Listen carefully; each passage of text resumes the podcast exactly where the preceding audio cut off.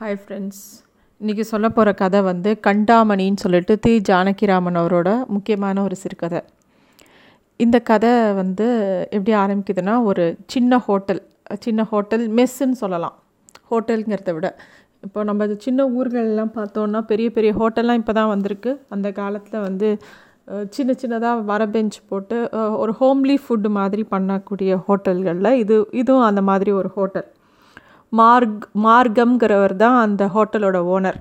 அவரும் அவர் ஒய்ஃபும் தான் அந்த ஹோட்டலை நடத்துகிறாங்க ரொம்ப சுத்தபத்தமாக காலையில் நீங்கள் எப்பயுமே ஊர் பக்கம்லாம் க ஹோட்டல்லாம் போனால் கார்த்தால் ஊதுபத்திலாம் ஏற்றி வச்சு எல்லாம் ஃப்ரெஷ்ஷாக அந்த மாதிரி இருக்கும் இல்லையா? அந்த மாதிரி. இவர் வந்து மார்க்கம் வந்து நல்லா பட்டை பட்டையாக விபூதிலாம் இட்டுட்டு குங்குமம்லாம் வச்சுட்டு சுவாமிலாம் கும்பிட்டு ரெடியாக இருக்கார் கஸ்டமருக்காக. ஐராவதம்னு சொல்லிட்டு அந்த ஊர்லேயே ஒரு ஸ்கூலில் லேப் அசிஸ்டண்ட் அவர் வந்து சாப்பிட வரார் அவர் ஒன்றும் பெரிய வாடிக்கையாளர் கிடையாது. பட் ஆனால் வந்து எப்போவாவது வருவார். மாதத்துக்கு ஒரு தடவை ரெண்டு தடவை இவங்களோட ஹோட்டலுக்கு சாப்பிட வருவார். ஸோ இந்த மார்க்கம் மார்க்கத்தை பற்றி சொல்லும்போது தி ஜானகிராமன் எப்படி சொல்கிறாருன்னா நிறையா ஹோட்டலில் சர்வ் பண்ணுறாங்கல்ல இவங்க ஹோட்டல் எப்படின்னாக்கா தட்டில் நிறையா சாதம் எடுத்துன்னு வருவார். ஆனால் அந்த கரண்டிக்கு தெரியுமா முதலாளி எப்படின்னு? அந்த அளவுக்கு தான் அது கரெக்டாக விழுமா அந்த ஆனால் போடுறது என்னமோ சத்தம் என்னமோ அந்த கரண்டியும் தட்டி வேகமாக தட்டி ஆ போடுறேன் போடுறேன்னு சொல்லிட்டு பயங்கரமாக பந்தா விடுவார் இந்த மார்க்கம். ஆனால் அவரோட கை கரண்டியிலேருந்து சாதமும் குழம்போ கறியோ ஓரளவு தான் கரெக்டாக அந்த அந்த அளவு தான் விழுமா. எவ்வளோ தான் இவர் தட்டினாலும் இது பண்ணாலும் ஏன்னா அந்த அந்த கரண்டிக்கு தெரியுமா முதலாளியோட மனசு. அந்த மாதிரி ஒரு ஆள் மார்க்கம். இதில் வந்து அந்த ஐராவதத்தை பார்த்த பார்க்கும்போது மட்டும் இவருக்கு மனசில் வந்து எப்பயுமே வந்து ஒரு கருணை வரும். பாவம் இந்த மனுஷன் வாயில ஜீவன் மாதிரி இருக்கார். இவர் இவர்கிட்ட அந்த இதை பண்ண மாட்டார். கொஞ்சம் தாராளமாக இவருக்கு சாதம் போடுவார். சில பேர் மொஹராசி சில பேரை பார்த்தோன்னே பாவமாக தோணும். கொஞ்சம் நிறையா பரிமாறலாங்கிற மாதிரி இந்த ஐராவதத்துக்கு அன்னைக்கு ஃபஸ்ட்டு கஸ்டமர் இவர் தான் ஐராவதம் தான். அவரை உட்காத்தி வச்சு சாதம் போடுறார். அவரும் சாம்பார் நல்லா இருக்குன்னு கொஞ்சம் எக்ஸ்ட்ரா வாங்கி சாப்பிட்டுட்டு கிளம்பி போகிறார் போகும்போது இவர் மார்க்கம் என்ன பண்ணுறாரு சரி அடுத்த கஸ்டமர் வருவான்ட்டு கிச்சனில் போய் அந்த குழம்ப நல்லா கிளறி விட போகும்போது பார்த்தா குழம்புல வந்து ஏதோ பளபளன்னு நீட்டமாக இருக்கிற மாதிரி பார்ப்பார். அது என்னன்னு எடுத்து பார்த்தா ஒரு குட்டி பாம்பு. அது வந்து அந்த சாம்பாரில் விழுந்திருக்கும். சமைக்கும்போது விழுந்ததா? இல்லை முன்னாடி விழுந்ததா? அப்புறம் விழுந்ததான்னு தெரியாது. நடுங்கி போயிடுவார். உடனே அவர் ஒய்ஃபை கூப்பிட்டு க கஞ்சாடையில் கூப்பிட்டு பாரு இது என்னன்னு பார்த்தோன்னா அவ்வளோ ஐயோ இது பாம்பு விஷமாச்சே அப்படிங்கிறா. உடனே அதை உடனே கொண்டு போய் கொல்லை பக்கத்தில் கொட்டிட்டு அத்தனை சாம்பாரையும் கொட்டிடுறாங்க. கொட்டிட்டு புதுசாக சாம்பார் பண்ணுறாங்க ஆனால் வந்து ரெண்டு பேருக்கும் பயம் பயங்கரமாக வந்துடுது ஏன்னா இந்த ஐராவதம் எக்ஸ்ட்ராவாக சாம்பார் வாங்கி நல்லா சாப்பிட்டுட்டு வேற போயிருக்கார். அவர் இப்போ- அவருக்கு ஏதாவது ஆகி இவங்க கடையில் சாப்பிட்டதுனால தான் அவருக்கு உடம்புக்கு வந்ததுன்னு ஏதாவது பிரச்சனை வந்துடுதுன்னா என்ன பண்ணுறது இத்தனை நாள் கட்டி காத்த பேர் புகழ் எல்லாமே போயிருமே.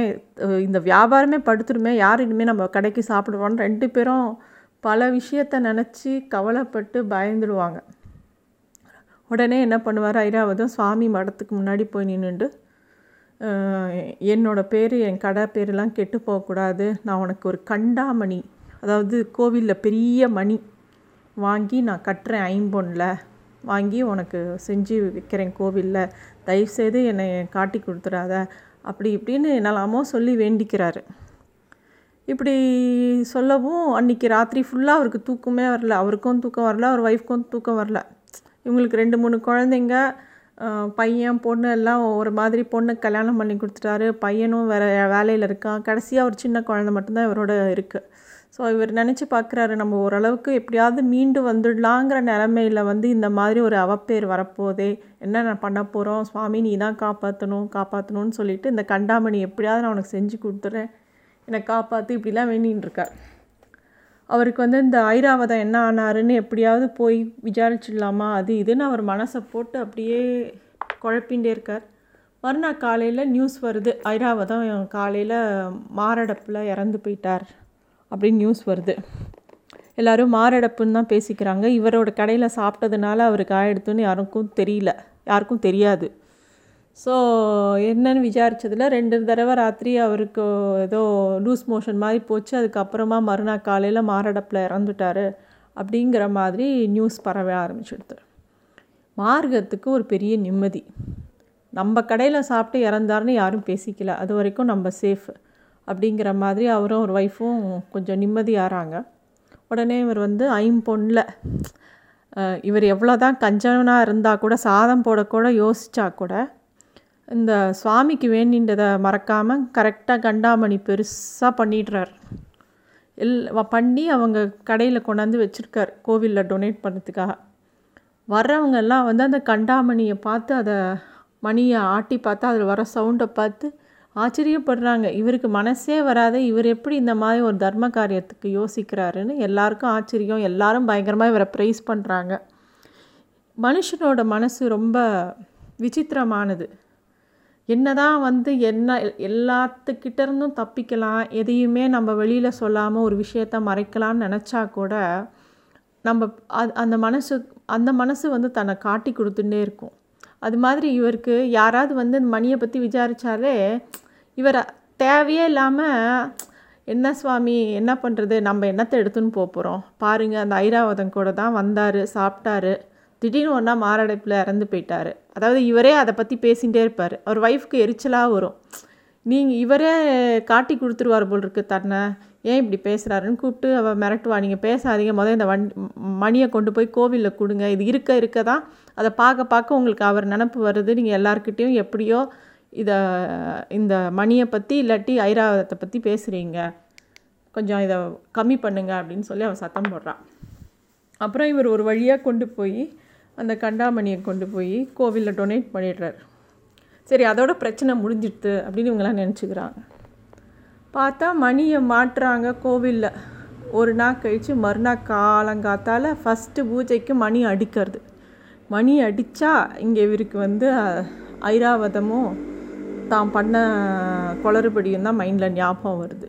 ஒவ்வொரு தடவையும் மணி அடிக்கும்போது ஒவ்வொரு தடவையும் அவருக்கு வந்து அந்த சம்பவமே ஞாபகத்துக்கு வருது. இவரால் நிம்மதியாகவே இருக்க முடியல. அப்போ வந்து அந்த கடையில் யார் வந்தாலும் இவர் தன்னறியாமல் இந்த விஷயத்தையே பற்றி பேசுகிற மாதிரி ஆயிடுது. அவரால் ஒரு நிம்மதியாகவே இருக்க முடியாது. அதாவது ஊரை ஏமாற்றலாம் நம்மளை நாமளே ஏமாற்றிக்க முடியுமா? அவரால் அதை அதை டாலரேட்டே பண்ண முடியல.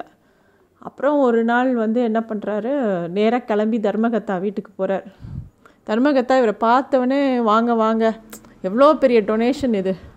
எல்லாராலும் பண்ண முடியுமா இவ்வளோ பெரிய கண்டாமணி? நீங்கள் தான் பண்ணியிருக்கீங்க ரொம்ப பெரிய விசேஷம்.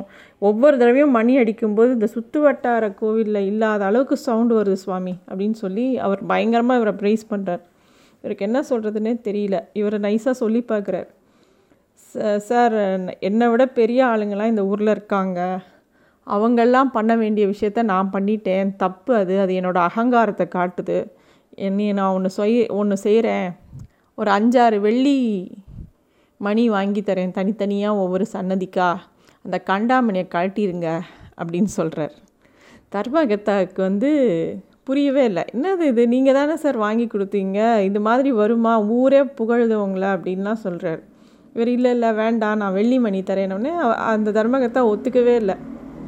கண்டாமணி இதெல்லாம் கழட்ட முடியாது சார். ஒன்ஸ் கோவிலுக்கு டொனேட் பண்ணிட்டா அதை கழட்டலாம் முடியாது. வேணால் நீங்கள் வெள்ளி மணியும் வாங்கித்தாங்க அப்படிங்கிறாரு. இவருக்கு என்ன பண்ணுறதுனே தெரியல. சரி நம்ம ஒரு செவிடம் எப்படி இருந்தால் எதுவுமே கேட்காதோ அந்த மாதிரி நம்ம மனசை வச்சுக்கணும் அப்படிங்கிற மாதிரி யோசிச்சுட்டே வரார். ஸோ கடைசி வரைக்கும் அந்த கண்டாமணி அவர் பண்ண தப்பையோ அவரோட குற்ற உணர்ச்சியை தூண்டிக்கிட்டே இருக்குது இந்த கதையில் அந்த அவங்களோட மைண்டு தான் மைண்ட் எப்படி ஒர்க் பண்ணுது? சி அந்த பாம்பு வந்து அவர் சாப்பிட்டப்புறம் கூட விழுந்திருக்கலாம் இவங்களுக்கு தெரியாது. இல்லை அவர் நிஜமாகவே மாரடைப்புலேயும் செத்துருக்கலாம். இல்லை அந்த பாம்புனாலையும் செத்துருக்கலாம். எதுனே தெரியாது. ஆனால் அந்த ஒரு குற்ற உணர்வு வந்து அவரை போட்டு அலக்கழிக்கிறது வந்து ரொம்ப ஜாஸ்தி. ஸோ இந்த கதை ரொம்ப ஒரு வாசிக்க வேண்டிய கதை. தேங்க்யூ